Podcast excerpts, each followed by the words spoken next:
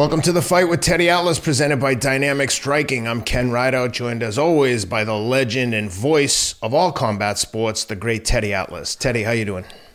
Good. Um, I had a nice weekend, you know, with the family. Elaine's birthday was Friday night, so we went out to dinner on Staten Island, and one of the prerequisites, obviously, it's the same prerequisite as any person going out to a restaurant. You pick a restaurant, you want good food, you want good service, you want nice people.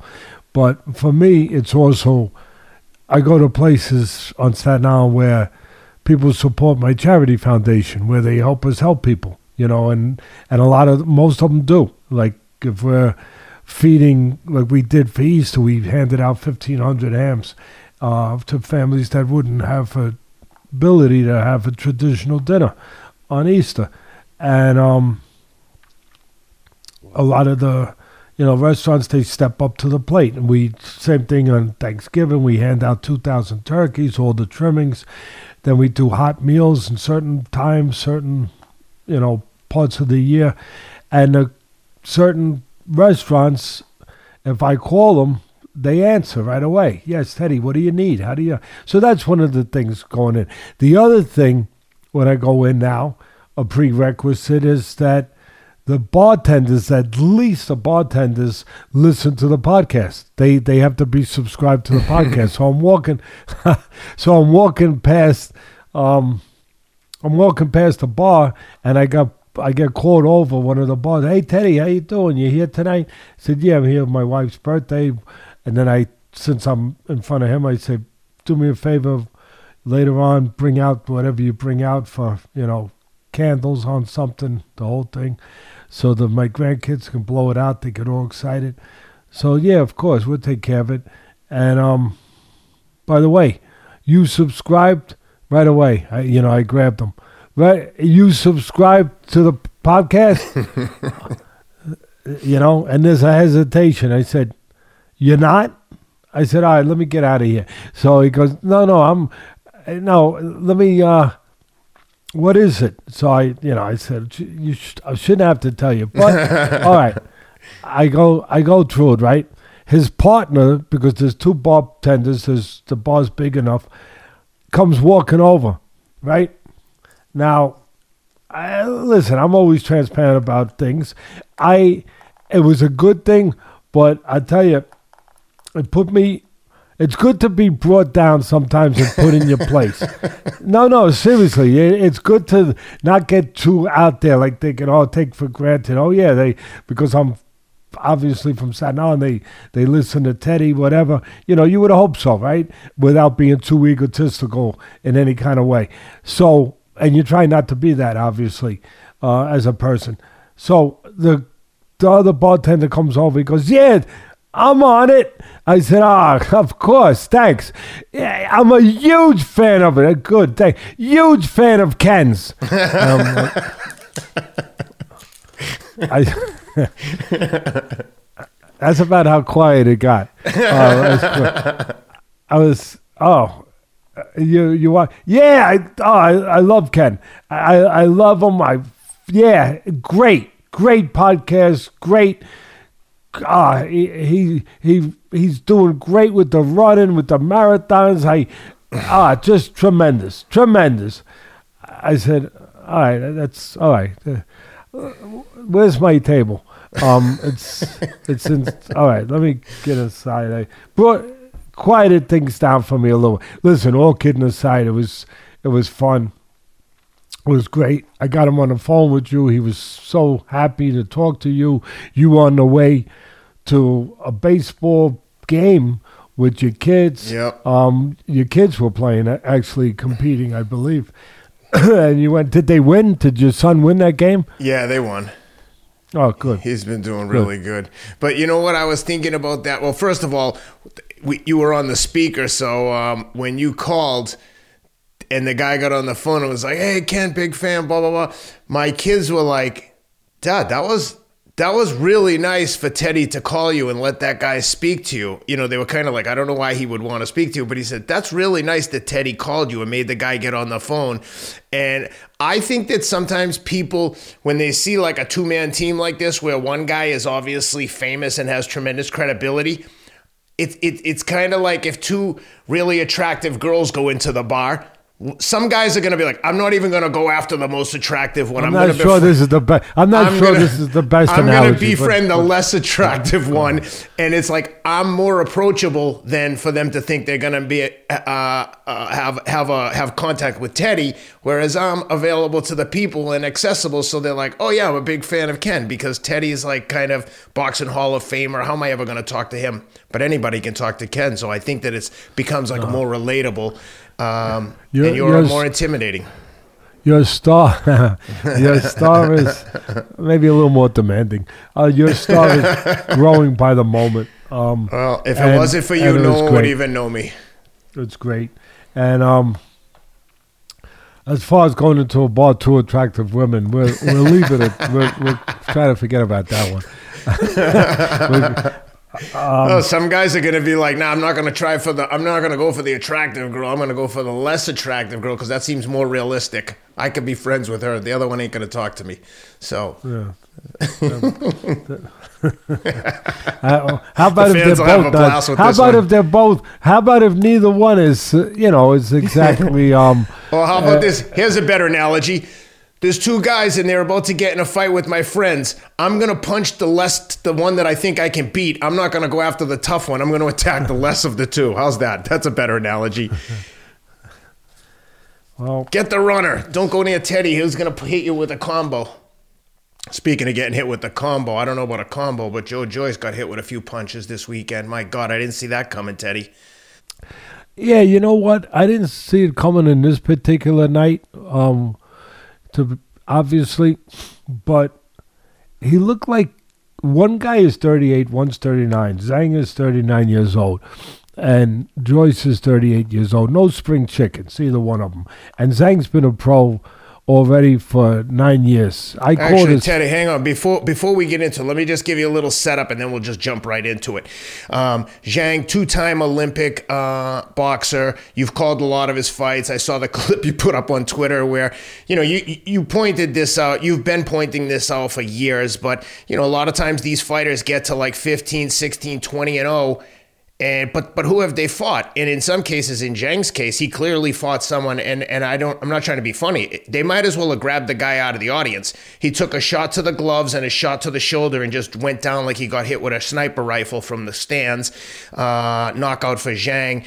And like you've always pointed out, it's not a really a way to test the guy to see where he's really at, good or bad. But in Zhang's case, maybe he's just been being fed cannon fodder because against Joe Joyce, he looked like a world beater. His he Joe Joyce had no answer for a straight left down the middle. He I, it felt like Zhang could hit him with it whenever he wanted. He could have hit him in between rounds with it. I mean, Joyce's eye was swollen shut. He looked like he went. He, he got assaulted by 20 people. I didn't see this coming. I thought Joe Joyce was on a fast track to challenge for a title. After that fight, I mean, I, Joe Joyce looked like a different fighter to me, and I'm curious to hear from your perspective. Is it was it just because he fought a southpaw? By the way, he's been in training camp for at least eight weeks. He knows he's fighting a big 285 pound heavyweight with a straight left. It was like right down the middle. Here it comes. He might as well have been had a friggin' siren and flashing lights on it when it was coming down the middle. But um, yeah, I think everyone was shocked. I think Zhang was maybe like a 10, 12 to 1 underdog. And uh, my God, he beat the brakes off of Joyce for the entire fight. Um, what do you think, and where do you think Joyce goes from here, and what do you think is next for Zhang? Well, first off, um, I didn't call a lot of Zhang's fights. I, I caught his first pro fight on ESPN, four round. I think it was a four round. It didn't matter. It wasn't going past 17 seconds because the guy was a professional diver from the Olympics, and he happened to show up um, with a bathing suit on and uh, in a boxing ring, and he got like a like a nine nine nine score for his dive against Zhang. If you haven't seen the clip, go look at it. That Ken was alluding to that I put up there of his first fight. Um, it did look like a dive. I mean, he he could have that opponent could have, op- I think his name was Tate, could have opened up a school for professional floppers. You know, you want to learn how to do a flop, uh, go to his school. He'll teach you how to do a flop. Um, but at the end of the day, Joyce, I caught his Olympic fights, and uh, he's Zhang. I'm talking about Zhang stayed has been pro nine years, which is extraordinary. He finally gets a big fight. Well, he had one before this. He lost the decision. I thought he won actually. He lost the decision before this, but this is his big fight. He he gets the win. He's been pro nine years. He didn't turn pro to his thirty, uh, partly because he comes from communist China, and also because he went into two Olympics, being that he came from communist China. They don't have professional boxing. They started having it. Those they started doing some shows over there. Uh, Arum got involved with one of their gold medalists from one of the Olympics. They started doing some shows, but a lot of the communist countries back in the day, the Soviet Union, uh, amongst them, Cuba, still to this day, they their fighters quite often it's nothing unusual for them to fight two Olympics. Uh, you know, into their late 20s, even their 30s, they're still fighting amateur because they don't have professional boxing over in their countries. Uh, they have to escape, like Cuba, they would escape. They come over here uh, to win world titles, to fight for world titles, to have the opportunity to come to this great, great, great, great country and get that opportunity. So Zhang didn't turn pro to his 30. He's 39 now. Man, again, long, long time uh, before you fight the big fight in your career. Joyce is 38 years old, also fought in Olympics, uh, silver medalist. Both of them were silver medalists, actually. Zhang fought in two Olympics. Uh, one of them, he got knocked out in the finals. He won the silver medal. Joyce also won a silver medal in his separate Olympics at a different time. Joyce, to me, he, he was always what he is. You know, he's as slow as an ice wagon going uphill. You know, he. he an ice wagon. That's a good.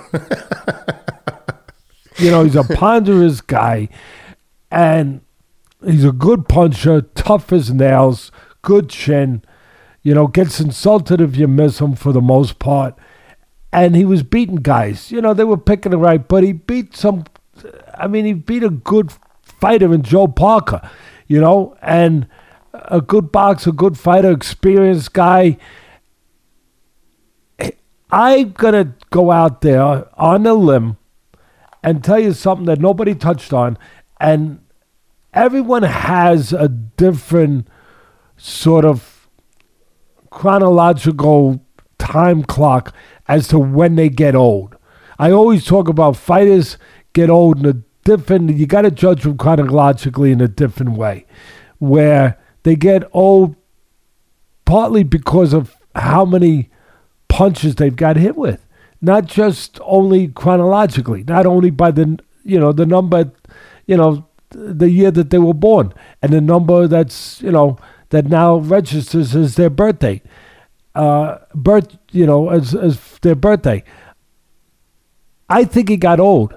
Now listen, he's just again he's that slow guy. He he's easy to hit. He he's a good puncher. He was always relentless. He wasn't that relentless. He was even slower than usual. I just felt I'm taking nothing away from Zhang. I just felt that listen, I know the other guy's a year older. So what? Everybody has a different time clock.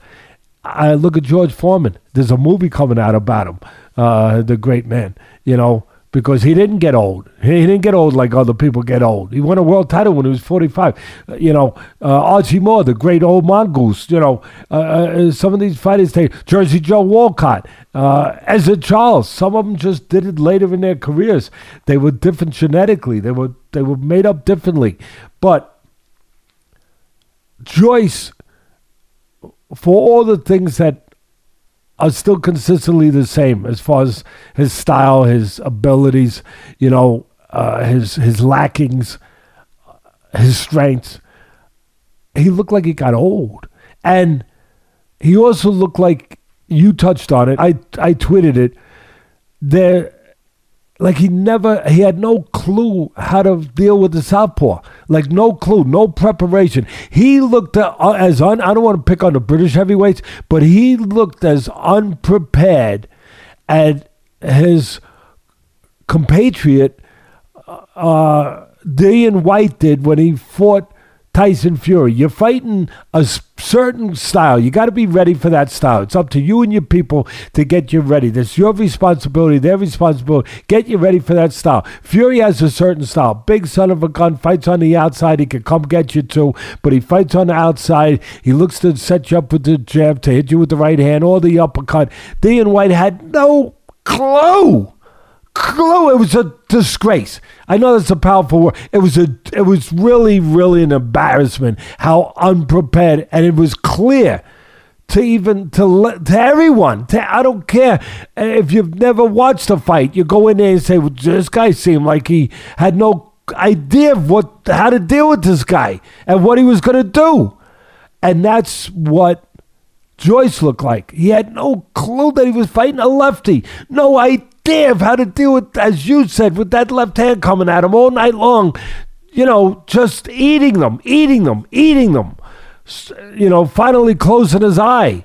So, which is how the fight got stopped. Who knows if it kept going on? But the way it was going, it didn't look like it was going to change. But with a guy who's a big guy and a puncher, you you never know because that's how Joyce usually gets his wins. Yeah, but as much as as much by as weighing you down as much as Joe Joyce may have been able to end it with that eraser, there was only so he took those shots so well. But at some point, something's got to give. And I no, well, it was, but that's what I'm saying. It, it was given his, and not yeah. just his eye. But listen, I'm saying that there was two things. One, he was completely unprepared. Now, on the other side of the coin, there's always two sides to the coin Zhang was prepared.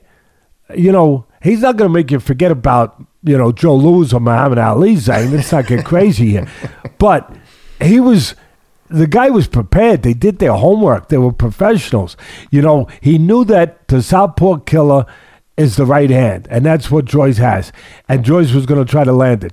He knew he was able to avoid that, you know, not in a scintillating way, but in an efficient enough way where he wasn't getting hit with it. Again, he wasn't going to make you think that he was a larger version of Floyd Mayweather or, or, or Sweet Pea Whitaker, but he was he, he was doing what he needed to do against a slow-handed, slow-footed guy, and on top of it, he might have got a little help by Father Time. He might have, and so all the credit to Zhang prepared, knew how to get away from the right hand, the one thing that could deter him from a win, um, derail him from a win.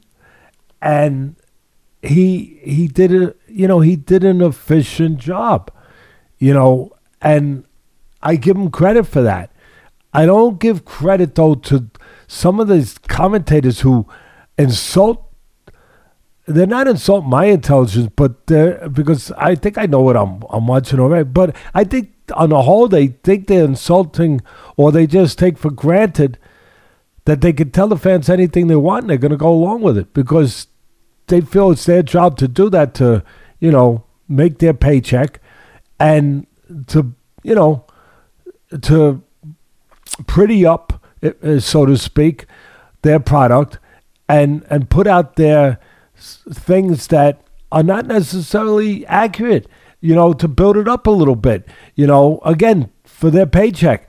I I just it just I, I shake my head like when are the fans going to say, wait a minute, we, we know a little bit better than that? Like one of them said it was an extraordinary fight. Um, uh, no, it wasn't it wasn't an extraordinary fight. Uh, it was a sensational fight, extraordinary fight, whatever whatever terminology you use, term you use. And then then an, another one used. I don't know if it was the same one, but another one said that I'm trying to remember the exact term, but that Zhang Zhang was uh, a, looked like a really was a really slick boxer. I'm trying to remember exactly. I thought I wrote down exactly what the term was, but basically, it came out to Zhang is really a slick, top slick boxer. Really? I mean, no. I, I, again, everything I just laid out is how it transpired and why it transpired that way. Uh, he was, you know, yeah, he was prepared. Yeah, he was able to avoid uh, the the right hands he needed to from a guy who kind of yelled from across the ring that they were coming before they came. uh, uh, all right, but please, again, just don't. Uh, don't just take for granted that you can put anything out there and the fans are just going to go along with it. That you're going to tell the fans that they just watched, you know, the second coming of Gene Tunney. Yeah, you know what I mean? Uh, uh, most of the fans, if you don't know him, Google him. A lot of you are real fight fans, historians, you know him. He, he was back in the 20s and 30s, and he was a lot smaller, but, you know, he was a guy that knew how not to get hit. You know, like when he fought the great Jack Dempsey. He got dropped, he got up, didn't get hit no more, wound up winning the fight. And then in the rematch, didn't get hit at all, and, you know, was able to beat the great Jack Dempsey, who, Dempsey, who, if he hits you, you know, he could get rid of you. He had a great left hook. So the Manazamola. But just frustrating to to continue to have these guys tell you things that ain't happening. That just ain't happening. Didn't happen. I don't know. But anyway, I try to speak for the fans, uh, and uh, that's part of it. Uh, like I said, the the real difference was those two things. Zhang had a plan, Joyce had none, and um, Zhang at least you know showed some defense. That that separated them. And that did separate them. Z- Zhang showed both of them were going to go looking for offense. But Zhang showed some defensive capabilities where Joyce showed none. None. And and then another one of the announcers said, Well, you can only win so long with just a good chin. Um he wasn't winning with just a good chin. It wasn't like he was going in the ring, he being Joyce, and saying, hit me on this chin until your freaking knuckles break, and then you're gonna quit, and I'm gonna win. Okay, so I'm gonna go in there and win with a good chin. Okay, you just keep hitting my chin until your hands break, and when your hands break, my I will I will be the winner. No, no, he was winning. Yeah, he was tough. Yeah, he was a relentless guy. He kept after you. He was winning with pressure being more relentless than he was the other night, and he was winning with power. Yeah, toughness, yes, that was a component of it, but he was winning with power that he that he wound up knocking you out. Uh, you know, you might be winning early, and he would get to you late because of his pressure and his power. Not just oh, uh, uh you know, like uh, like it's almost like they're saying something that you know, like that commercial, E.F. Hutton, where they used to get quiet. When E.F. Hutton talks, everybody listens. And then, you know, no, not, it, it, they're not saying something quite, quite that, you know, that awakening or uh, enlightening. Uh, I, I don't know. But anyway, um, I One of the things digress. that they're talking about, I'm seeing on uh, on Twitter, is uh, potential for Zhang to be matched up with Deontay Wilder next as a possible uh, next fight. What do you think happens there? Do you think uh, Wilder has more? He gets knocked out by Wilder. He gets knocked out. I think he gets knocked out. I mean, I don't think he's a huge puncher. Saying I think he could get your attention. He, he hurt Joyce again. I don't know. Joyce has been getting hit a lot. Maybe it finally got to that point, his saturation point. Everyone has a saturation point where his chin couldn't take it no more. But um, I think Wilder, look, Wilder has seen Southpaws. The Southpaw style can be a problem. Um, but Wilder's fought in Olympics. He's been around. He's he's obvious. He's seen Southpaws. Um, right hands can find the southpaw. Wilder has his powerful right hand as not only in boxing today, but one of the most powerful right hands probably in the history of the heavyweight division, quite frankly. I mean, that's how powerful his right hand has been. So, um, I would, I, I would pick Wilder. You know, he's been on that stage. He's been in it with with the better caliber fighters than Zhang has. I, I, I'd pick him. I'd pick him to win by knockout. But look, Zhang, this is a funny thing to say about a 39 year old guy, but he's a work in progress. They waited nine years to get him a big fight as a pro. That's extraordinary. Maybe they know what they're doing, I guess. That, again, I'm not knocking them. I'm, I'm only telling what Teddy Atlas tells the truth that I believe it to be. Doesn't mean I'm right, but I believe it to be. And, and not, not in any way touched or controlled or compromised by anything else. I I don't think he was good enough.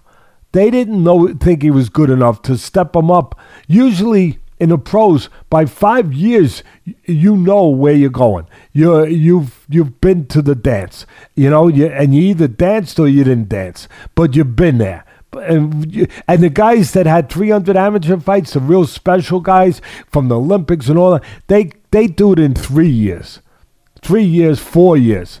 But Unless five you're Lomachenko usually, and he does it in like three months. well, yeah, special guy, of course. Uh, but five years usually is about the uh, about the shelf life of that, about the longest you're going to go. And this was nine. So I think that really they did, they knew his that he wasn't good enough. Again, that's okay to say that because now he is good enough. They waited till they thought he was good enough, till the coast was clear, to put him in the, with the right guy at the right time when he had his best chance. That's what you're supposed to do anyway. And they they did it. Maybe there was other things going on too. He's from China. He's got other things going on.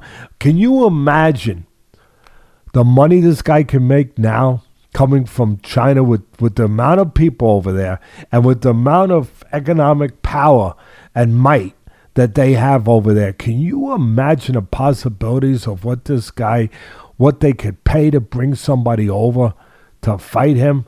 A fighter, uh, can, can you imagine? And and listen, I'm about to say a joke. Please, Ken, it's a joke. All right. usually, you usually you don't usually you don't preempt your jokes, right? Nobody does that. But but in today's environment and everything, uh, maybe I should preempt his joke. Sam's looking; he's he's a little nervous. He worries about me. You know, he wants to see what I'm about to say. Uh, he cares about me. But can you imagine? I mean, it's and and his the money his manager, the money that the manager Zhang's manager Joe Biden will make. Can you can you imagine the the the money that? The, oh, did I say that? Can you imagine the money that that Zhang's quiet manager, side manager, um, what do you, what do you call it? Uh, you know the the advisor. The, the, uh, yeah, managed advisor, uh, consultant. The, the, the consultant. The Bidens will make. They make good money on this. Imagine if they could take him to the Ukraine. They make they make good money on this. Listen, obviously I'm joking. uh, some of them are laughing, some ain't laughing. But look, at the end of the day, really, he can change the landscape of boxing, kind of the way that they did in Saudi Arabia. Uh, you know where over where they've been bringing the golfers over there and, and paying the kind of money to create their own golf tour over there. Uh, yeah. They're paying guys two hundred million dollars and stuff because obviously oil. There's a lot of money in that oil, but uh, the, the, I'm looking at it the same way. That this guy Zhang, the monies that can be really brought out and and, and derived from him being you know from China, uh, it's incalculable. Uh, it could open up a whole a whole new world of possibilities economically for for fighters, especially for heavyweights at this particular moment. Um, it, it really it could, but I also think that there's always always a silver lining in every dark cloud. And here's the silver lining for my guy Joyce. The possible. If he can somehow listen, if the horse is out of the barn, the ship has sailed, then forget it. If he's just like I said, just got too old, then forget it. It's over. But if he can rejuvenate himself somehow, and maybe there's another excuse for his performance that we don't know about, and he's not, you know, because he's 38, he looked like he was going on 88. But if that's, but if that's, not, if that can be changed somehow, Ken, the silver lining for Joyce can be that fighters over there, especially the British fighters over there, that were not inclined to go anywhere near him because of his power, because of his relentlessness, his chin, whatever you want to call it, his toughness, his durability, that wouldn't go near him. Now suddenly they might be, you know, a little inclined to fight him. One of them in particular, some guy named Josh, Josh, Josh Joshua. Oh, that's the name, Joshua. I'm trying to remember the name. A guy named Joshua. Maybe a, a guy who's very rich and a guy who has all the options in the world that a guy like Joyce don't have maybe Joshua, who don't, you know, he can fight anyone, and they're going to put people in the arena. Fury, too, those great British fans. But maybe now all of a sudden he's not as worried or concerned about fighting Joshua, and he fights him. I don't know that he will, that there's the incentive enough um, as far as the motivation money wise as far as it being a big enough fight now. Well, because, Teddy, you know, some, something now, think. now, now it's no. I just want to finish the thought. Now it's not as big a fight, so maybe, maybe, maybe that incentive's not there. But these are the same British fans that they bought. They, they, they bought Dillian Whyte in his comeback fight, they all came out and sold out whatever place that was after he got destroyed, trashed by by Fury, and it's the same fans that you know came out after Joshua, you know, was beaten twice in a row, right? And Joshua was knocked out, uh, obviously by by um, the guy, what's his Usyk. name? Uh, no, he got he lost Oh, twice. Yeah, Ruiz, the guy that was eating too many Snicker bars. He got never get a guy that's inclined to putting on weight a promotional deal with Snickers bars. Ken, if you ever get into boxing management, write that down. Remember that. That's a tip from Teddy Atlas. do not do that. Um, listen, the fans have been really brilliantly loyal uh, over there. Again, look at that this fight. The fans that packed the stadium, that packed the place over there. It's it's it's great. It's tremendous. You know, I, I, applaud them. They come out for their fighters. They come out. The British do for their heavyweights. Um, can I but give you again, can I give you an example though of, of what could be in store for Joe Joyce even if even if we've seen the best of him. Look at the freaking career that Derek Chisora has had by being that But that's what I'm talking about. being at the top British. of that. Yeah, that's what I know. I'm agreeing And, with you, and but I'm the saying other example I was example. gonna, the other example I was going to use was that they come out. Tyson Fury had, had beaten Chisora, who's 40 years old, had beaten him twice already, and the fans fill out. I forget how many tens of thousands of people came, but they filled the stadium to see Chisora Fury three after he beat him twice, and after Chisora's like he was over 40 years old. So Yeah. what I'm saying is that maybe the silver lining over there across the pond with these special fans, maybe now there can still be enough interest if he gets one or two wins, and Joshua, who was never really, let's be honest, he was never going to get anywhere near Wilder or or Joyce because of the danger, and he don't need to because he can make money elsewhere with less danger. But maybe now he, like I said, maybe his mind could be changed to say, hey, the, as bad as Joyce looks, maybe I'll make that fight. So, and again, the fans would back it. if you were working with Joyce uh, next month and they said, "Hey, we got 10, 10 weeks to train for, pick a fighter, Fury or Wilder. What's the first thing you start with? Where does he have to start getting better? I have to see him in the gym. I have to see if the guy's shot or not. See, I, I don't just take guys. But let's to assume he's not. Let's assume he's not, and you're just looking at the performance from Saturday. What, what does he like? For me, I was like, "Damn, dude, move your head. Like, at least try and get Well, out of the gotta- way of those shots." What do I you gotta- think? First of all, if you're gonna fight a southpaw, you gotta you got to work a concentrated training camp and and classroom on how to fight southpaws. So that that would be number one. Move to your left, away from the power punch. You know, keep your left foot outside the right foot, the lead foot of the southpaw. Move away from his power hand, the backhand, the left hand. Move to the left more. You know, uh, use your jab more. Get an angle by moving that way, where you could use your jab to distract Zhang, where he's not controlling you with jab, where he's not controlling the range all the time. You know, looking to set up his power punch, the left hand. You, you know uh, uh, tighten up, you know, your delivery system where, you know, you're not yelling from the north and south pole that punches are coming. Oh, here it comes. Okay.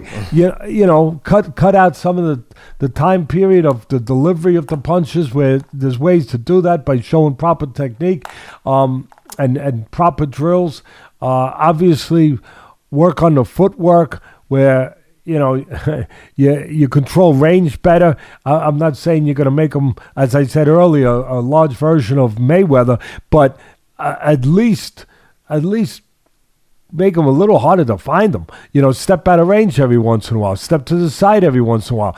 Don't always be right in front of the guy where he's such an inviting target. I mean, there's a million things. I'm a teacher, so I'm going to teach. I mean, a guy like that to me would be like having a having a empty chalkboard. I'd be like, "Whoa! I, I could I could write a lot of stuff on this chalkboard. Hey, there's nothing up here. I just I might need more chalk. I might run I might run out of chalk. You know, I mean, and I'm not bragging. I'm a, I wouldn't have been a trainer for 40 years if if I didn't know how to teach. Uh, and fortunate enough to do pretty good. So yeah, trainers are supposed to be teachers, not just guys that say, go get them. Do 10 rounds over there, do five there, and I'll see you in a little while at the coffee shop. No, you're supposed to teach. And there's not a lot of teachers nowadays. There's there's not. So uh, in the business, quite frankly. But um, uh, and as as far as uh, picking an opponent, you know, I mean, at this at this point, look, if you, if you had your druthers, you'd like to have a chance to teach the guy, see if he's still got anything left in the tank, so to speak, that he's not shot. Father Time didn't completely eviscerate the guy, right? And if that's the case, have time in the gym, right? In your classroom, what I call the classroom, and improve the guy in ways he's never been improved. See if he can. See if he's coachable. See if he's a sponge. See if he learns. See if he picks up. Uh, uh, 20%, 10%, 30%, 40% better. Anything. Anything. And and then again, if I had my druthers, I would say give me one practice fight, one so-called tune-up fight, you know, to to you know, to to take the car on the road and test it out and then and then give me anybody. Give me anybody because that's where you are. That's where you are. You're at that place, right? So give me anybody. That's Yeah. my approach. I like it. Well, um, that's pretty thorough breakdown on the boxing. Before we jump into the UFC, just want to give everyone a quick reminder that if you're not taking athletic greens every single day, you're leaving money on the table. This is like a, athletic greens. I consider it an insurance policy for my health and immunity. I take this stuff every single day, one scoop in the morning, mixed with water. It couldn't be easier. It's your all-in-one daily multivitamin. And a couple people recently, Teddy said to me, "Oh, that's a little bit pricey. I think it's like 90 bucks a month or something." Well, I would argue that it's cheaper than a cup of coffee from Starbucks, and you're getting a hell of a lot more than a caffeine boost that's gonna like it lead to a caffeine crash later in the day. So if you're not taking athletic greens, you're making a mistake. Take athletic greens. Go to athleticgreens.com slash atlas and they'll send you 10 of these free travel packs with your first purchase. These things are invaluable if you ever travel whether it's a vacation or a work trip. I take these things every day. I make sure especially to take them on travel days when your when your uh, immune system could be compromised with all the travel the change of sleeping venues etc etc go to athleticgreens.com slash atlas 10 free travel packs with your first purchase Teddy, let's talk UFC. How'd you like that card? Pretty good for a free good. one, right? No, it was terrific. And the main event, the main one was our guy. You know, I love Max Holloway. I love him. Look, he's come on our show. I love him because of obviously the, what he does in the cage, but what he does outside the cage. He's just a good human being. I mean, cares about other people, lives his life the right way, uh, just nothing but class. And the guy he fought was class too, yeah. all, all, the way through. And and and that's another thing about the UFC. You only, I mean, they're only fighting other top guys. I mean, here here he comes back from a really difficult loss, right? That was his first fight since the loss to Volkanovski, right? That's right. Uh, for Holloway.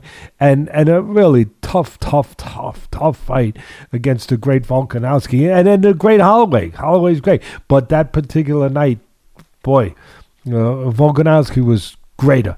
And he he comes back from that and what do they give him? They give him a soft touch, right? Wrong! and not in the UFC. Not in the UFC. They they they give him another, you know, monster, if you will, just to just to use a term to get to the point real fast. Monster. And and he he fought brilliantly. But we'll you know, I guess we'll go on the we'll go by the the schedule. We'll go yeah. with the first couple fights first. There was three fights that we're going to cover from the card. Yep. But um, yeah, it was great. Yeah, we'll start out with Azamat Murzakanov beats Dustin Jacoby in a unanimous decision. Um, all three judges had it the same 29-28 for Murzakanov. Um, man, those Russian guys, they always bring the heat, just unrelenting pressure. How'd you like that one? Yeah, I liked it. I mean, because I saw a guy get tested. I saw a guy almost get exposed. I saw an undefeated. Again, you're not just being, you know, you you're not just like me taking my grandkids to the candy store. Every once in a while, you force them to eat spinach. yeah, yeah, yeah, you know, Dana White believes in eating spinach. Here you got an undefeated guy, and what do they do? They say, okay, put him in with this monster. And the undefeated, explosive Musa, Mus, uh, how do you pronounce it? Murzakanov? Murzakanov. Yeah, Murzakanov. Yeah, he got tested in this one.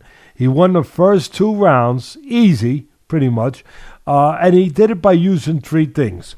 Uh, and striking, because that's why it was so fun to watch. It was a striking match for the most part. Uh, number one, he had quick and explosive hands. Number two, power from the southpaw stance. And number three, quick feet.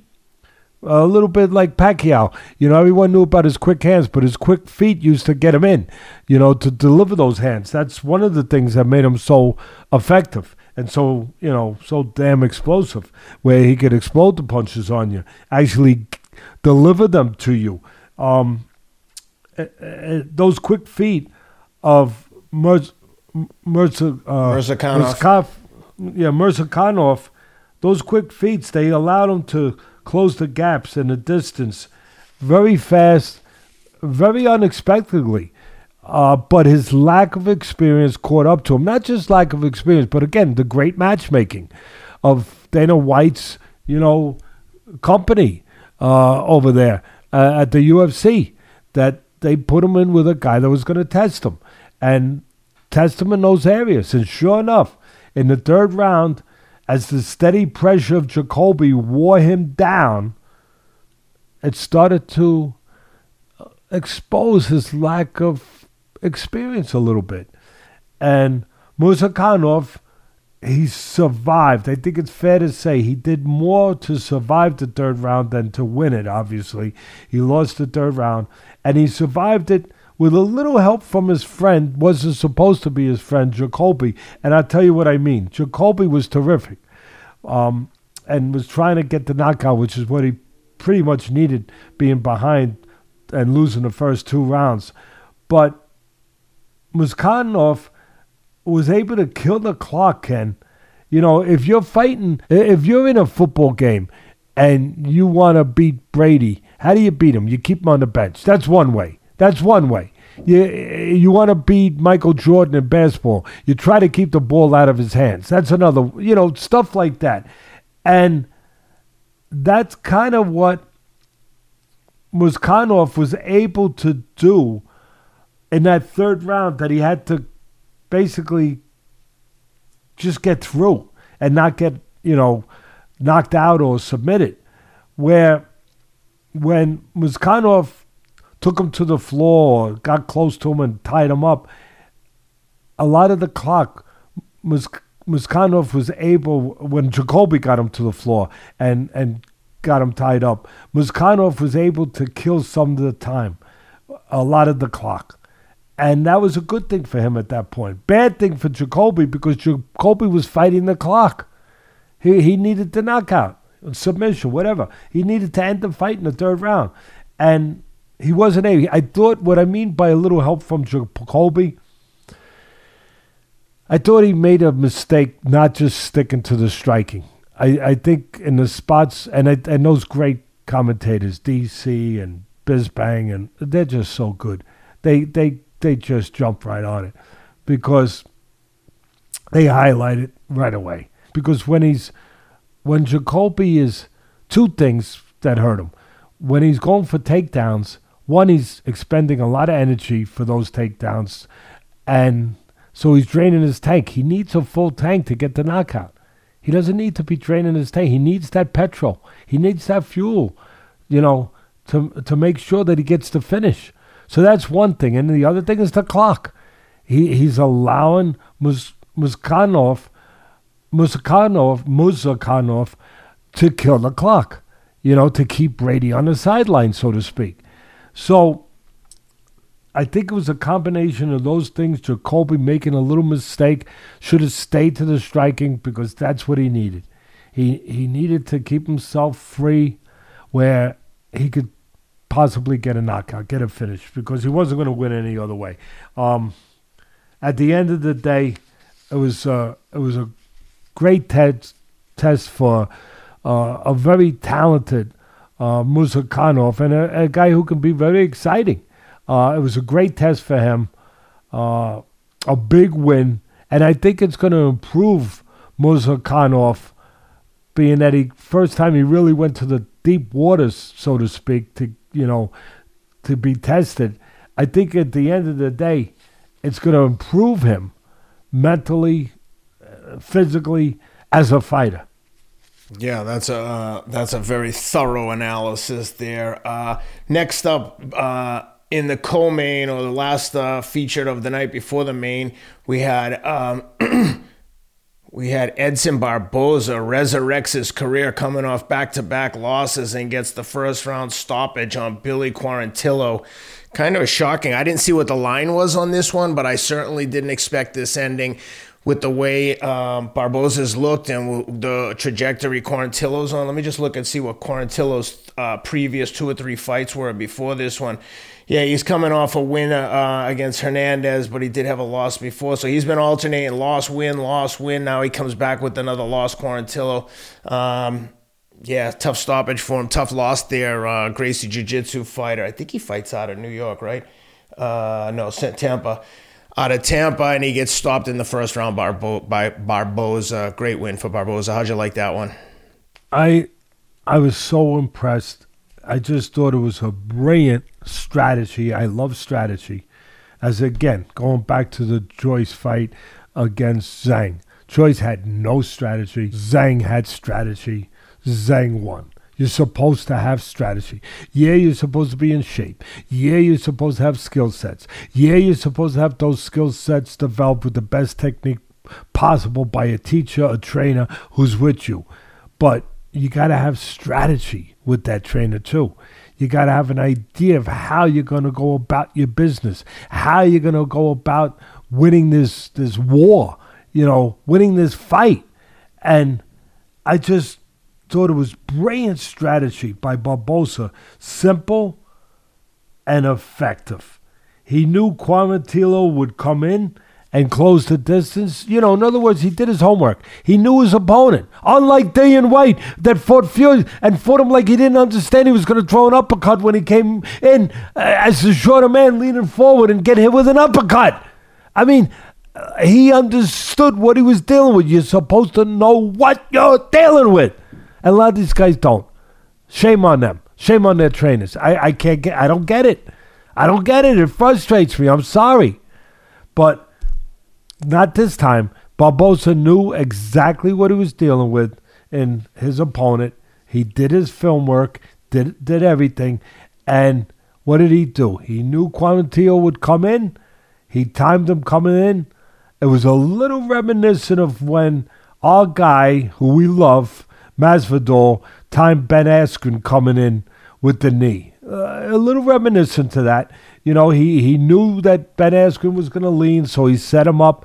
Well, Barboza knew that he was getting Quarantillo to come in, reach a little bit, right?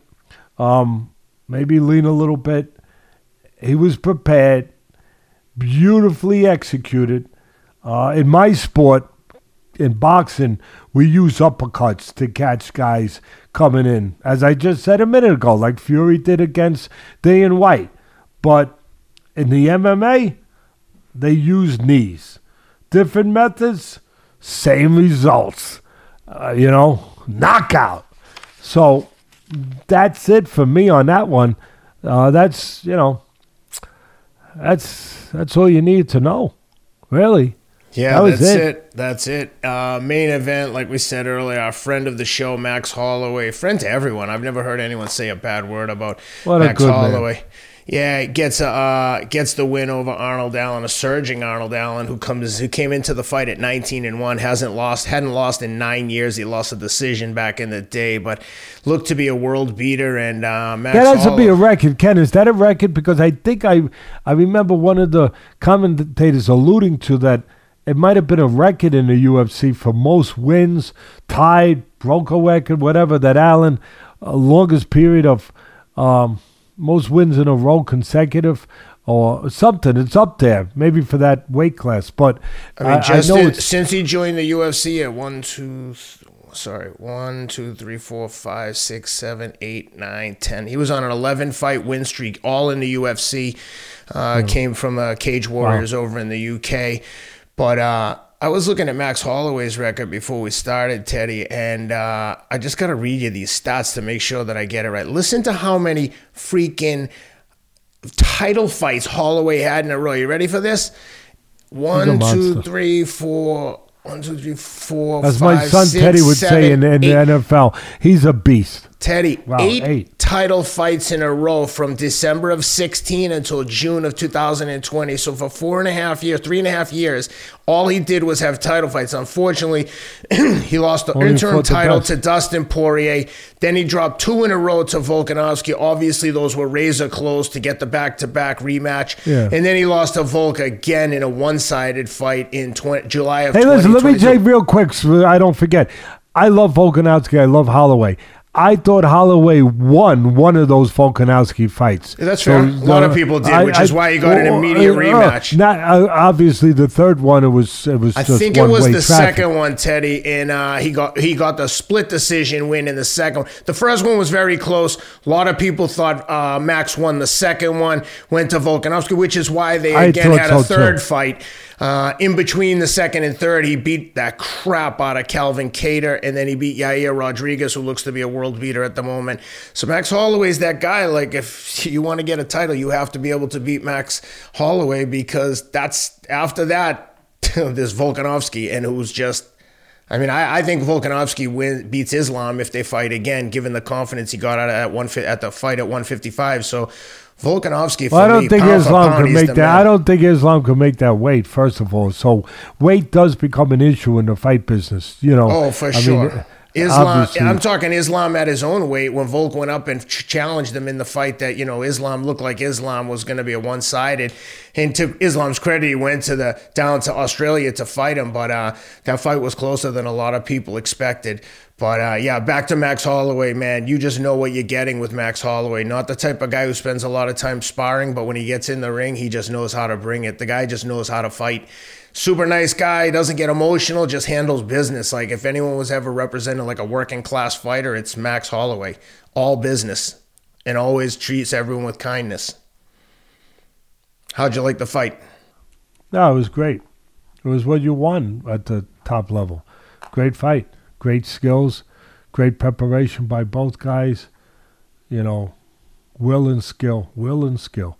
Uh, you know, it had everything. Uh, it had very, very good fight, great finish. Beautiful first round by Holloway. Very important to get started right, coming off that loss. You know, obviously to Volkanovski. Very tough, tough, tough loss.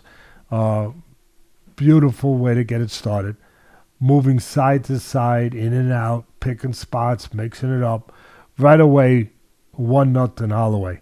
Uh, second round was better by Allen as he started closing the gap, which he knew he had to do a bit. But Holloway automatically also upped his countering game.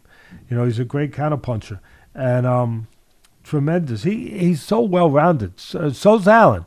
So's Allen. But he's so well rounded. This this Holloway. Um, close second round.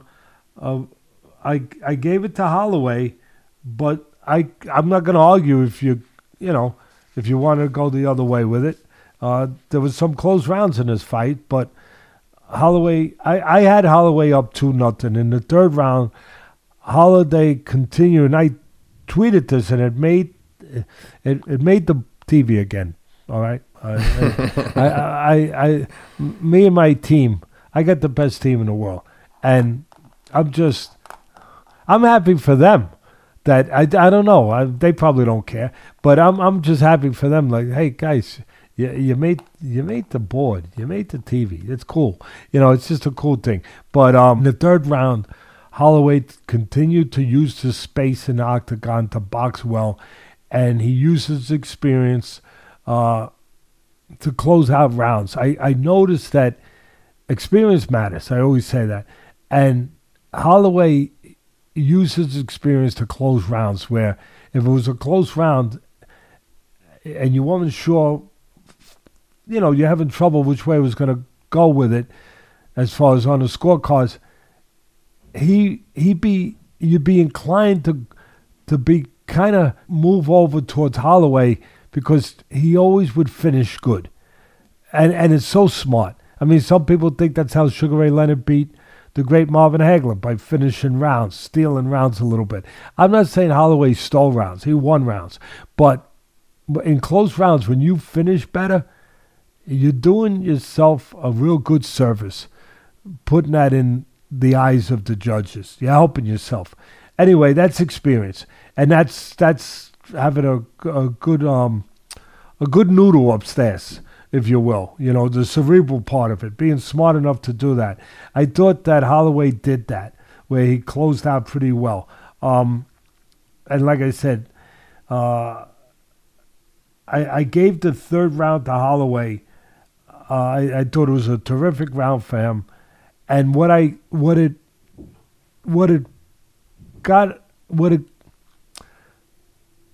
it it got me to send a tweet because the way the fight was going, the way he was fighting it. Um, where I said, and this is the one that got got on TV, but where I said, I, I forget what round it was. I think it was that round, but I sent out the tweet that said Holloway was like a maestro conducting an orchestra, controlling the rhythm of the fight. And for me, that's what it was. That's exactly what he was doing. He was controlling the rhythm of the rounds, the rhythm of the fight. So I thought he continued doing that like a maestro, controlling, you know, running the orchestra in the third round. So I I had it I had it for him. Uh I had it three nothing for Holloway. Or, like I said before, I could easily handle two to one. So it's either two to one or three nothing in my mind. The fourth round was, again, close. Another close round. There were a few close rounds, like I said. I didn't think the first or the third was really close. Holloway, I thought, clearly took those rounds. Um, fourth round, close round, and then a great last round. You want to close the show well? You know, that's what you want. They did. Uh, Allen closed the distance more, landed more, you know, landing shots. It looked like it was his round to me. But then again, and I'm going to give him the round. I'm, I'm giving the, the fifth round to Allen. But again, as I said just a minute ago, Holloway finished the round strong. He, I, I think he might have finished the last 10 seconds. That's all, that was about it. Um, but he finished it strong. Um, for me, maybe I, I thought it was Holloway's fight, period. But there was close rounds. Maybe it came down while I was waiting for the, the you know official decision. I was thinking, Ken, maybe it comes down to who won the fourth round.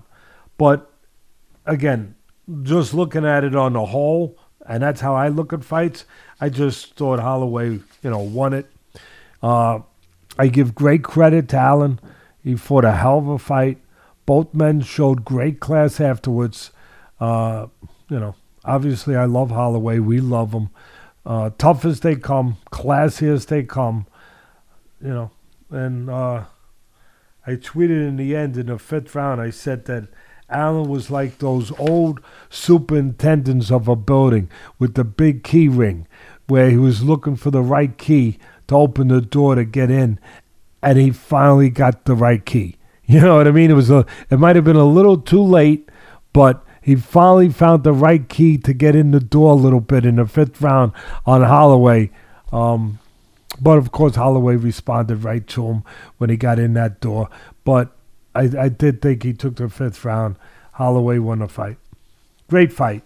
Glad Holloway got the win. He he deserves to get another shot at another title. You just went over his resume of all the title action that he's been involved his whole career. Uh, he's earned for me, and I'm sure for for Dana and everybody who makes those decisions over there, he's earned another shot at another title.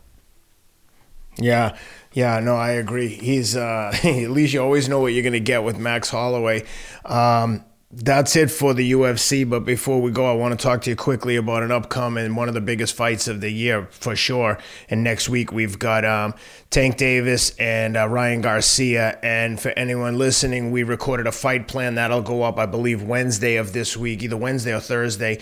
Uh, Teddy and I got in the ring down at the Trinity Boxing Club in Lower Manhattan and um, did a whole preview, what to look for from each guy, what each guy needs to do to win the fight. And uh, so, Teddy, tell me what you're expecting there. And for the people at uh, MyBookie, and if you're inclined to make a wager, please go to mybookie.ag. Use the promo code ATLAS for a 50% credit on your first deposit up to $1,000. Deposit two grand, they'll give you an extra thousand to play with. MyBookie.ag. Use the promo code ATLAS. Today, I want to go over uh, what to look for from each fighter, and then we'll get to the line. But the line, just so we have it here for the people at my bookie, the line on this fight currently is Gervonta Davis is minus 270, Ryan Garcia plus 188, and the over under seven and a half rounds, minus 120 for the under, minus 114 for the over seven and a half. So pretty much even money on the over under seven and a half rounds. We'll get to the picks at the end. But Teddy, what are you looking for in this fight? I'm, I'm just curious, Ken. With uh, has there been any movement in that line? Like when it first came out, you know. I thought it was a little wider for um, for Garcia. Rob's doing some research right now in the background. Actually, might have had to jump. While you give the analysis, I'm going to try and look and see what the movement has been on the line. No, no, no problem. Listen, I've given the analysis in a before, probably a month or two before this, but I'll break it down quickly again. Um, and as you said, the fight plan will be up Wednesday. It's a good fight plan. I think it's a comprehensive fight plan. I think it lays it all out there. Uh, quite frankly, if you're inclined to have a few extra, uh, you know, shillings, as the my great people over across the pond, uh, my great brothers and sisters would say, if you have a few extra hanging out in your pocket, that's not going to take away from you uh, in any kind of serious way. Uh, watching a fight plan might give you a better idea of which direction to go in. And and if not, you don't have to gamble to enjoy any sports. Obviously, uh, you enjoy it for the sake of watching competition. If you just want it to be more interesting, to maybe have something to look for, to zero in on what uh, certain guys' uh, habits are, you know, uh, certain guys, you know, what they're inclined to do in certain situations. Watch the fight plan. You get a, uh, you definitely get a better idea of that. Matter of fact, I, I think sometimes after we do them, I think to myself, if some of these trainers would watch them, they might get an idea. And look, they both got good trainers. Hopefully, well, they both got good trainers. Hopefully, the underdogs trainer, uh, Goossen, is aware of all the things that he would have to be aware of with this guy named Davis, who's very dangerous. You can't make a mistake with. And listen, uh, the other side, Davis's people better have their guy aware, not just of the kind of left hook, but of a lot of other things that uh, that Mr. Garcia can do. Ted, it looks like it looks like the um, the line on Davis hasn't really moved. He's been at minus two seventy. Sorry, yeah, minus two seventy. Ryan Garcia at one point was as much as a plus two oh five. He's now at plus one eight one eighty eight. So maybe a little bit of money coming in on Ryan Garcia, but Tank as the favorite hasn't moved much at all. Listen, he belongs to favorite. He's fought the better guy. Here's my breakdown. Davis belongs to favorite. He he's been in with the better competition. He's more experienced, a little older, more mature in those kind of ways in a ring, right? Ring maturity. Been in, as I said, with the better caliber. Been on this stage more, you know, on the real big stage more. If the negative for me, if there's a negative uh, on the side of Garcia, maybe it's one or two fights too early. Maybe. I'm not saying it is. They know better than I do. They're the ones around the fight, and his trainer's supposed to know better. And I'm sure he does.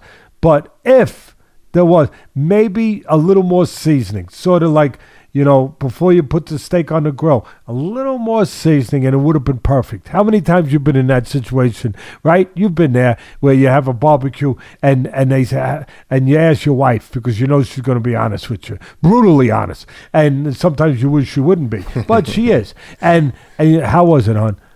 I could have used a little more seed. Uh, should have I should have waited a little longer before I put it on the grill. So maybe if there was something I was nervous about on that side, should he have had one or two more fights? He being the younger Garcia, he's only 24 years old. Uh, should he have had a little more seasoning to handle this moment? We're to find out. But here's the keys. There's so many intangibles, so many X factors that I don't think anyone else is going to point out. One of them, the obvious is the obvious. One guy's got to fight long, one guy's got to fight short. One guy's got to control the outside, one guy wants to control the inside. Geometry, you know, ge- uh, uh, ge- geography. The geography of the ring, again, is so important. So important. Can Davis get close one way or the other by enticing uh, the younger Garcia to give up some of his reach and height advantage, or by just doing it the old-fashioned way and going and get him? You know, bring work your way in. And can Garcia control the geography he needs, own the outside, and make Tank Davis the shorter man pay for every inch of real estate that he tries to gain? Can don't that's I think you don't need to hear from Teddy Atlas to probably understand that. Now, maybe I could break down how you do it a little better, but that's that is really the basic fight idea of how the fight should pan out on both sides that you want on either camp that you're in. Uh, you want an inside or you want an outside fight. But here's the other things 75% of this game is mental.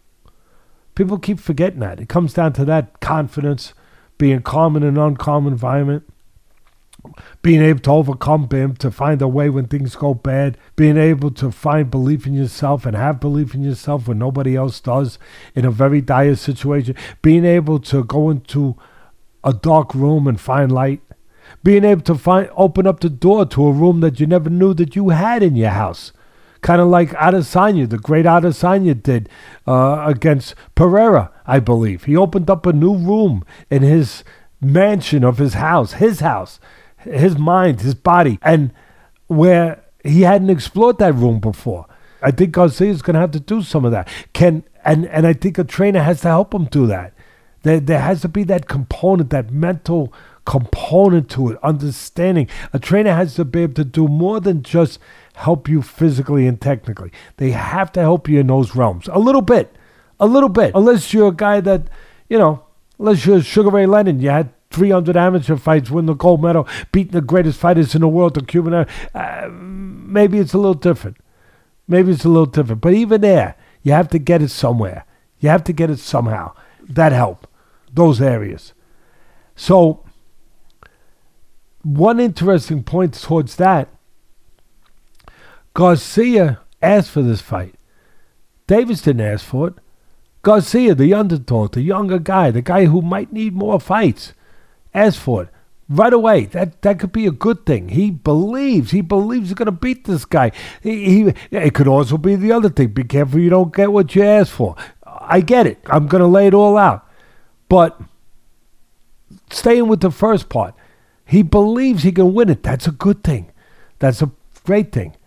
But is he doing it for the right reasons? Is he being is he being pushed in his mind to ask for the fight purely because he can he believes that he will win, which I'm sure that's part of it. It has to be, better be, but is part of it, and nobody's going to touch on this, but is is part of it brought about by the echoes he hears, the noise he hears outside. Oh, he's not tough enough. He's a pretty boy. He's not a fighter. He got dropped by Campbell. He's afraid. He's this. He's a Eh, all that stupid stuff. The noise. But people hear that noise. They hear it. They're, they're not in a soundproof environment. They hear it. Don't think they don't. Especially a kid like Ryan Garcia, who's on social media, he's got 9 million followers. He hears it. He's more inclined to hear it than most people. And and that's part of the noise. Oh, he's a social media darling. He's a pretty boy. He's this, he's that. Yeah, they said the same thing about his his promoter who I know has problems, but as a fighter, he was damn good. Oscar De La Hoya. They said the same thing about De La Hoya. Oh, he's a pretty boy. He's a, you know, he's a teeny bopper. He, the teeny boppers like him. He's a, you know, all that stuff. And they did. They, he's good looking. Uh, all that stuff was true, just like Ryan Garcia. Girls like him. But De La Hoya was a fighter. And when his moment, and he wanted the best fights. He asked for the best fights. He got them earlier than most of these guys do, where where they they're not asking for them as early as as De La Hoya was getting them, and he he he should get them. I always believed these guys that win gold medals in the Olympics, that have all those fights, uh, they should fight better fighters sooner. They're not helping themselves by by all this cannon fodder, by all this raw meat that's being fed, like like you're feeding somebody uh, a lion in a zoo. At some point, it doesn't help them anymore. But is Garcia doing it purely because of? I believe this is my destiny, this is my fate, which maybe he is. I believe in those things. Is he being drawn by that? That I, I want to prove this, I, I'm, I'm going to show everybody, or as part of it, as I said, where he's being pushed a little bit by the noise, by trying to prove, oh, I'm going to prove that I'm a tough guy. I'm going to prove I'm this. I'm going to. You don't have to prove nothing. You already proved it. You're a fighter. You're tougher than 90% of the people in the world will ever be. I know that, Ryan. I know that. So is it, which one is it for? That's the X fact. That's a, because if it's for the latter, it could be a problem. If it's for just to just to quell those voices, silence those voices, prove a point that I am tough, that that could be for the wrong reason. Could be. It could. He better not go in there like Sugar Ray Leonard. He, everyone knows he's one of my favorite fighters. Sugar Ray Leonard. He can fight any era, and not too many fighters could. But because he was not only great as far as skill set and technique and everything else, but he was a junkyard dog. He was a nasty son of a gun in that ring, like Marvin Hagler, and and uh, he he was going to get you. you weren't going to get him. He was going to find a way. He he when he was at his prime, just like he did with the Cuban in the gold medal match. That Cuban was a killer in the Olympics, and and he went out there and he destroyed him. He was a special guy, but he made a mistake in the first fight. He with Duran when he fought, and he wanted that fight, and he was right, but a part of him also wanted to prove that he wasn't just a guy that got a Seven Up commercial that had a pretty smile, you know, that that had a that was a pretty boy, you know, was a darling.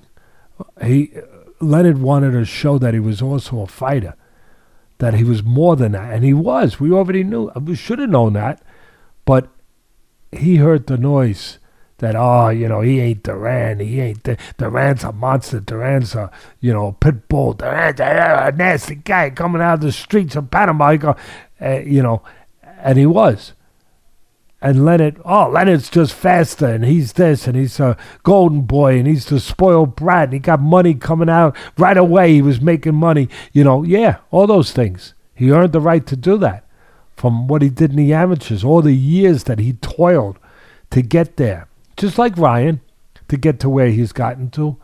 But then it influenced him to fight the wrong fight. He fought Duran's fight. It was a great fight. It was a great fight, and it turned out okay. He lost the fight, but he got more fans from that loss than he ever had before because they now respect him in ways of more than just being a fast fighter, a polished fighter, a talented fighter. Now they believed he was a fighter. Now he was one of theirs. Now now he he he earned the right for them to to kind of cheer for him, to say, yeah, you're more than just a pretty boy. Yeah, yeah. You won you won those fans over with the way you fought Duran. But you lost the fight because you fought in the wrong geography. You fought in the wrong quarters, in the wrong space. You fought Duran's fight. Now, of course, the second time, he changed that. And Duran had changed because Duran, Duran got something he never had before. He got all the money in the world of this poor kid from Panama that never had, and he was satisfied. He was, he was fat a little bit. That was part of it. That was all part. But I'm not going to spend more time on that. We'll break that down some other day if people ever wanted that. One of the old fights of what happened in that No Mas fight. But that's where the X factor, one of the X factors here, Ryan better not get caught up in that because the difference between Sugar Ray Leonard and him and Sugar Ray Leonard and Duran and Ryan Garcia and Tank Davis, Tank Davis, one shot, one mistake because you're fighting the wrong kind of fight, and it you might not get another chance at it. That, yeah. that's that that's that's a problem. So he's gotta he's gotta be mentally right. He's got to go in there. And look, Davis could have distractions too with all the personal stuff that goes on in his life, all that stuff. Eh, I mean, God Almighty, he's got enough distractions that could be going on, going to court. He's got a court case hanging over his head, all of that stuff. Eh, that, that could be there too. But some people, some people, and I'm not comparing the two, but I remember Mayweather, another guy who I love, when he used to have chaos going in his life people would say, "Hey Teddy, do you think that's gonna, you know, that that's gonna distract him in this fight? That's gonna hurt him in this fight?" Never did, never did, because he was one of those guys that that could kind of live in chaos, perform in chaos. That that it it didn't it didn't bother him. It didn't bother him the way it would bother someone else. So maybe Davis is one of those guys. This chaos is part of his life. It's been part of his life. It it, it doesn't in any way distract him or or take away from him.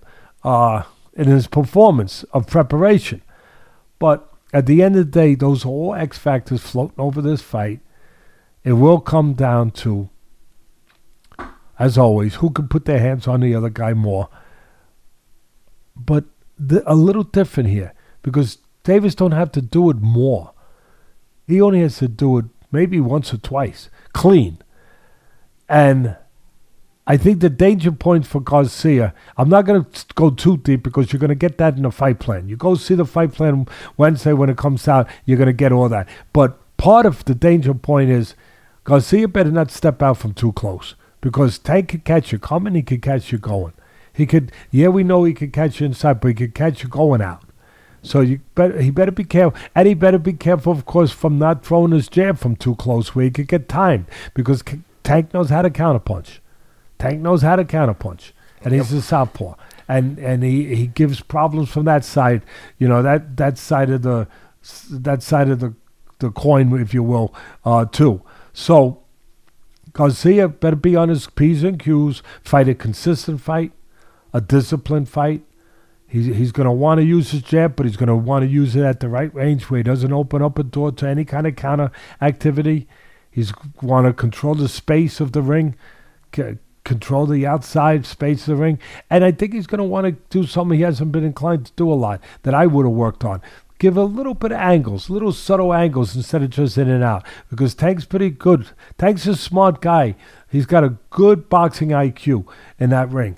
Where if you're just going in and out, he'll, he'll pick up on that where you better give them little angles once in a while, little angles once in a while. But that's something that has to be done in the in the gym and trained to do. Something you can't just say in the corner if you haven't trained and taught that. So that's for Garcia. He's got to own the outside. I everyone's looking for Garcia's left hook. Um, because he's got a great left hook, great counter left hook. And look, don't forget, we're all talking about how Tank is such an explosive puncher. He could hurt Garcia. Garcia's an explosive puncher too with that left hook. He could hurt him. But it might be the right hand against the southpaw that really has really has a lot of responsibility in this fight, uh, in this in this particular fight against Davis. Not just the left hook, of course, the jab that will help control that distance. You know, help keep obviously Davis busy for Davis. He's either got to get close or get the other guy to come. I said it already. Get him to come close to him. You know, uh, set traps. He's good at setting traps. He did that with that guy Rolly. He set a trap. He got Rolly to come in. Bang. He dro- he dropped the trap on him. You know, uh, you got to be aware of that. That's where feints will come in for Garcia. Hopefully, he's worked on that. Where you give a feint to kind of see if there's a trap there before you just go. Give a little feint. That'll make the trap show itself so you don't walk into it. Uh, again, those are all sweet science things that have to be gone over in the gym, have to be taught, have to be. And I'm sure with these these guys got good trainers. I'm sure those stuffs, those things have been done, uh, because it only takes one mistake. Well, given you know, the line, Teddy, do you, what do you think based on the line, a minus 270 or a plus one, call it 190? Well, first of all, I want to finish one thing. I think Davis, people think, you know, the big left hand, the power he better use his jab. We all think of jab, jab, jab with Garcia to win. You better think that same thing with Davis. He needs his jab to so he doesn't get dominated by the jab of the longer, taller guy. So he needs his jab. He will need that jab. That'd be very important. The jab would be important on both. And one other X factor that I want to touch, and then I'll go to your stuff. Weight, size. It's at a catch weight 136, not 135 to title weight. But I don't know if it hurts Garcia because he's gotten so big in the last two big two years. He has grown. I know he's still filling out. He's a younger guy. He's got a bigger skeleton. He's got a bigger frame than Davis, so it makes sense. But he's gotten so big. I don't know if he's on a weight program. I don't know what it is. I don't know. But he's gotten so big and, and looks strong that I hope that's not the only reason he's taking a fight, that he just feels he's stronger than Davis. Because Davis is pretty strong in a different way, in mm-hmm. his own way. But I, I really mean that. Uh, and again, I don't think anyone would even touch on that uh, as an incidental, uh, and more than an incidental, as maybe something that's, that could be a f- real factor. But the size of Garcia, that could be an advantage, his strength, his size, definitely. But it could be a disadvantage too because if he has trouble making that weight and and he has to compromise himself making that weight, not only does he have to make the weight, but the next morning they have to weigh in again and they have a rehydration clause in there that Tank Davis very smartly has people put in there where he can't be more than 10 pounds over 136. So he's got to come in no more than 146 the next morning. So he might not be able to, if he's killing himself to make 130, if, if he's doing, he's a big guy. So I would say there's a chance it's going to be hard to make 136. And he's talked about that before. So if he's really having trouble making 136 and then he wants to rehydrate the night before, which is when you have to do it and get all your nutriment back, right, Ken? You know Yep. that about with the race, where you got to carb up when before big 26 mile marathon race with the best in the world. Well, he's going to be looking to do the same thing. If you're restricting his ability to do that by putting a 10 pound rehydration clause on the next day, you could have a problem. For where, sure. You know, you could have a problem there. So the weight, the weight here could be another X factor. Um, go ahead. That I, I laid it all out. Yep. So I wanted to ask you with the line, given the situation with the line, minus 280 on Davis, plus 190 on Ryan. What do you think? I like Ryan. Look, I, I, I don't hide what I say. I don't know Davis the way I know Ryan. Ryan's been on the show a few times. He's called me a few times. I like him. I just like him as a person. I, I think he's still growing. I think he's still finding himself, to be honest. I think he cares about the right things. Um, again, I'm not knocking David. I just don't know him as well. But uh, I see some of the things out there that I, I, I'm not in love with. But again, I'm not saying I know behind the curtain more. I, I'm, I'm not saying that. But it's about in the ring ability for one guy to put his hands on the other guy in the ring and to get to the other guy in a boxing match. That's what it's about. And um, I'm look, I'm rooting for Garcia. Uh, again, some people say, "Oh, Teddy, that's not fair." I'm being honest, but it's not in any way fogging up my thoughts or or in any way uh, taken away from my analysis of what I just laid out there. That's cold. That's cold. That's never emotional. You know, like like the what's his name, Hyman Roth said in The Godfather. I always you know go to that. Uh, it's not personal. It's business. Breaking fights down for me is always business. Calling a fight afterwards and and giving the what happened always business. It's never touched on by any personal feel ever. And if any, anyone thinks they point a finger to one time that I let my personal beliefs get in the way of what I believed about a fight, once Yeah. in my 26 years at ESPN, I had plenty of guys in that corner that I didn't like a lot that were in the corner of the other fight. I never, ever, ever let that play into it, ever. So, I- I and I'm not about. I'm I'm not about to start now. So, uh, but I am but but I am rooting for Garcia. But at the end of the day, I I would make myself Teddy Atlas would make Davis for all the reasons I just said the favorite, where where he would be the favorite. Um, I I would. I would probably take what, what is. I'm, I'm not under- laying that Over over under seven and a half. even though I know why he's the favorite, I'm not laying that. That I'll say. Nothing personal, nothing. That's professional. I'm not laying that much because if Garcia is right, that he took this fight for the right reasons, that he sees something and he believes there's no way I'm leaving that ring without winning. No way I'm leaving that ring without winning. If he really is, really, truly committed to that frame of thinking, then uh, no way I'm laying that kind of wood that he can't get it done. So I'm not doing that. Um, the under over. Seven and a half seven and a rounds, half. base, basically even money. Slight favorite towards the um, under, I believe. One second. Yeah, the under. Yeah, the under is minus one twenty. Over seven and a half, minus one fifteen. Roughly even money. Seven Yeah, even rounds. money. All right, basically the same. I'd probably put something on the under because I just think on both sides that something in this fight, you know, a, a mistake could be made early. Hey, a mistake could be made late. I I understand that, but being Ryan's, you know, a little bit, obviously, maybe a lot less seasoned in certain areas, there could be a possibility on either side of a mistake, especially on his side being made early. So maybe something on the on the maybe something nothing big, nothing nothing huge.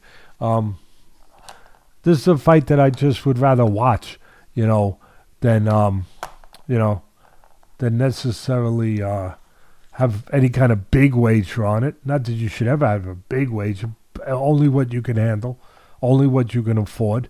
That doesn't take away from you or your family. But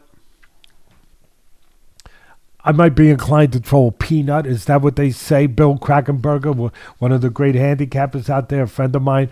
Uh, that's the term he uses, uh, you know, in his world. All right, I'd throw a peanut maybe on Ryan, being that you could get back, what, 180, 185? What is it that you could get back? You can get back plus 190 roughly. Oh, all right. Maybe I'd throw a peanut. I'm not going crazy because I think I laid it all out there for everybody. Yeah, Why no, I I wouldn't agree. go crazy. Yep, super thorough. For the people who are inclined to bet, please go to mybookie.ag. Use the promo code Atlas. And I don't know why Ryan didn't come on. Ryan had called, uh, hit, me up, said, Teddy, I want to come on your show before the fight. Yep. Maybe it's our fault. Maybe it's my fault. We waited too long. I don't know. But he got into camp. Hey, look, I, I never wanted to distract somebody in camp. Um, you know, Triple G was good enough to come on, even though he was in camp for the Canelo fight. He came on our air. And look, I like Ryan. I, I said it already. I like him a lot. Uh, for whatever reason, he he hasn't gotten back to Rob to, or at least uh, at least as far as making a, a commitment to being able to come on. It's it's pretty close now, so who knows? Probably won't happen. Yeah. Maybe we'll get him. Maybe we'll get him after the fight. Yep, But um, it's a fight that boxing needs. for sure. I mean, we haven't a, we haven't even had a fight worthy of a fight plan in I don't know how many months. No, it's so, So- true. It's a fight that boxing needs. Forget about the fighters need. Boxing needed something with all the disappointments out there. You know, with with the with the um, uh, Crawford and uh, what do you call it fight? Spence. Uh, n- Spence not materializing when we thought it was going to materialize.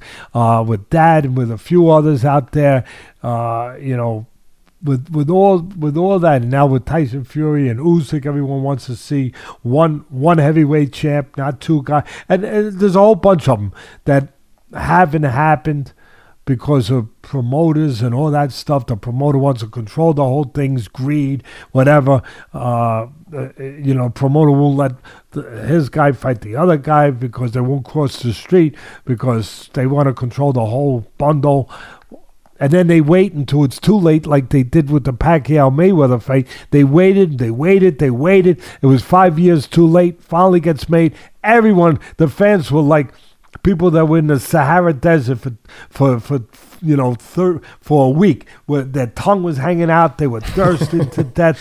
Yeah, they and and and then they saw this oasis. They said, "Oh, oh, we got to get to that oasis. We're gonna go." And they came and they broke the record for the money spent and the pay per view, and everyone made millions and millions of dollars because people. And what did they wind up with the fans? Sand in their mouth.